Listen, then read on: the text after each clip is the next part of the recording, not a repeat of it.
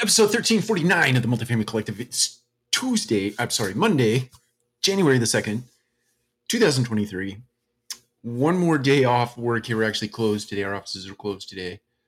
Um, but I want to make an entry and I want to talk about the the idea of making bigger mistakes. And this idea comes from a book that I was reading, or I am reading currently. And I'm not going to share the title right now because I intend to do a book review a little bit later, uh, probably middle month. it's a great book. Um, others have recommended it, so it's not uh, anything new, but uh, we'll share our thoughts. Anyway, in this book, there is a scene that's set up in a restaurant where let's call it the manager of the restaurant is making observation of one of his servers speaking to a customer. And he sees that the customer or the server rather uh, corrects a customer. And so the customer had ordered this, I think, a steak, and they had ordered it medium rare. And when it got to the table, the customer says, Hey, this is rare, not medium rare. The server, knowing better, knowing that it really is medium rare, um, says corrects the consumer, corrects the patron that's having dinner in the restaurant. And this is a very high end restaurant. And it doesn't matter if it's high end or not, but the server felt compelled to correct the consumer and say, hey, no, it is. It is what you ordered. You just don't know what rare or medium rare is.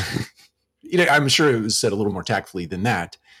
But the bigger mistake here is that you now corrected the customer. You now robbed a person of their dignity in likely a setting where they were with two or three other people. And you've just probably put that customer off for the rest of life. They may never come back to the restaurant. And you think about that multifamily. In our striving to be right and not to preserve dignity and just find the right answer, many times we correct our consumers. And we do it in the name of policy, in the name of procedure, in the name of just wanting to feel right, to have our egos stroked a little bit in that we really are right. And the fact of the matter is, we many times are right, but it doesn't bode well for customer service. And my encouragement to you is the next time you feel that moment to be a, a little bit self righteous in a sense because you know the right answer and you feel compelled to tell the consumer that you know the right answer, don't. Figure out a way to create a win in that moment that preserves the dignity of the consumer, but gets you the right answer, the feeling of a right answer, the feeling of an accomplishment without robbing you of your integrity or honesty or etc.